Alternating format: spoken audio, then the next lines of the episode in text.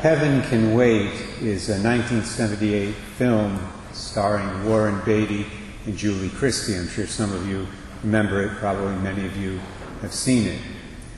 The story centers around a Los Angeles Rams quarterback named Joe Pendleton, played by Beatty, who's taken out of his body before he's supposed to die.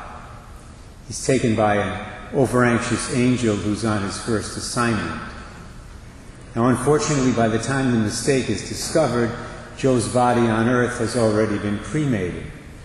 So they have to find another body for Joe's soul to inhabit. The body they decide on is that of a millionaire industrialist named Leo Farnsworth.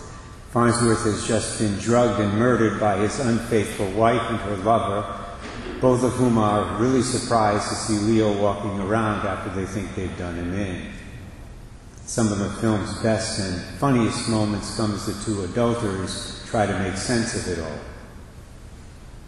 I won't play the spoiler today by telling you the rest of the story in case some of you haven't seen it and want to in the future.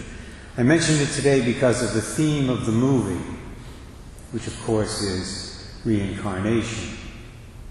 Reincarnation is actually a common theme in many Hollywood films. In fact, in preparing for this homily, I Googled reincarnation movies the other day. And I got lots and lots of hits. Couldn't believe how many hits I got.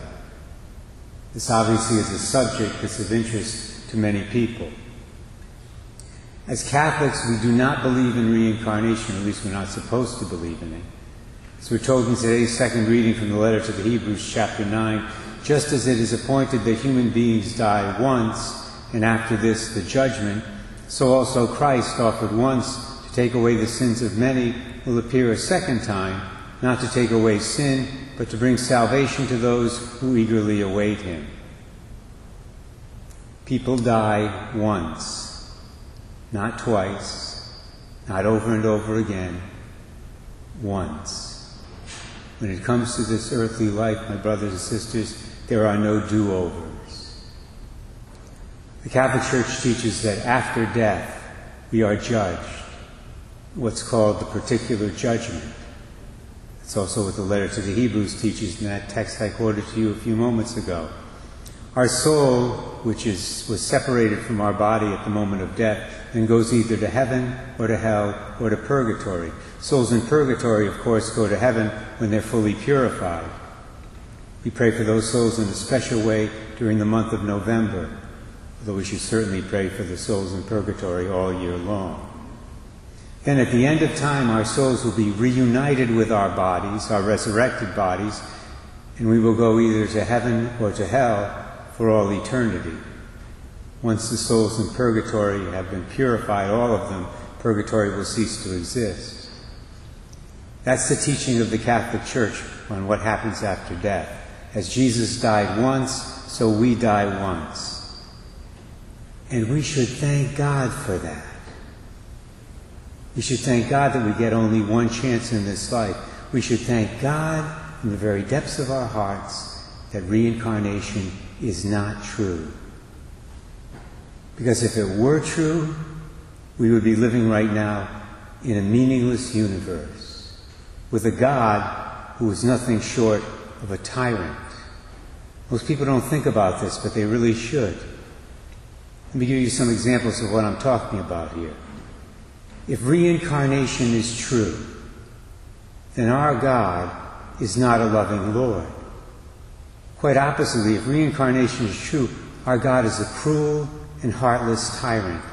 I say that because every creature on this earth that God has created suffers in some way. This means that when your present life of suffering is finally over, you're going to be reincarnated into another creature that will also suffer and perhaps even suffer more intensely. And this will go on and on infinitely. There will be no terminal point for your pain. There will be no opportunity to come to a place where there is no suffering. That's bad enough. There's more. If reincarnation is true, then there's nothing at stake in this earthly life either. Consequently, it doesn't matter what you do or don't do in your present existence as a human being, because when it's over, you might come back as a horse or a frog. And horses and frogs are not morally responsible for their actions, so it doesn't matter what you do. So obviously, if reincarnation is true, there's no ultimate goal in this life. We just experience an endless succession of ex- existences, separate existences here on this earth, existences that have no real purpose. If reincarnation is true, that also means you probably will never see the people you love again once you and they leave this life. I mean, what are the odds that you and all those you love are going to be reincarnated into the same family, or the same town, or the same country, or the same species for that matter?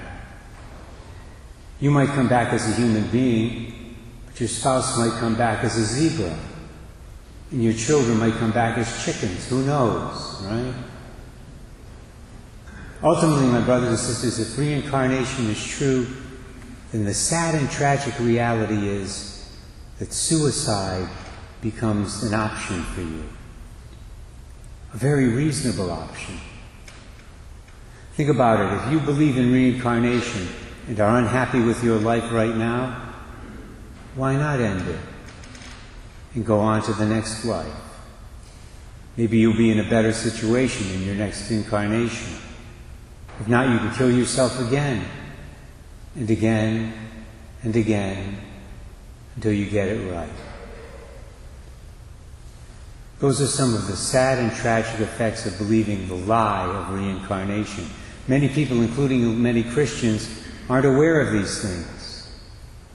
So hopefully I've made clear in this homily Reincarnation may provide a good theme for an entertaining Hollywood movie like Heaven Can Wait, but in the real world, reincarnation would be disastrous.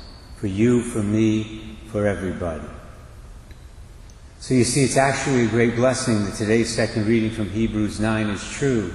It's a great blessing that we die only once, and that we're judged immediately thereafter, as long as we're in the state of grace when it comes to that decisive moment. That's key, of course. Then the next body we inhabit after we die won't be the body of an animal or another human being. Rather, it will be our own body, raised from the dead by Jesus Christ, our Lord and Savior, and made immortal.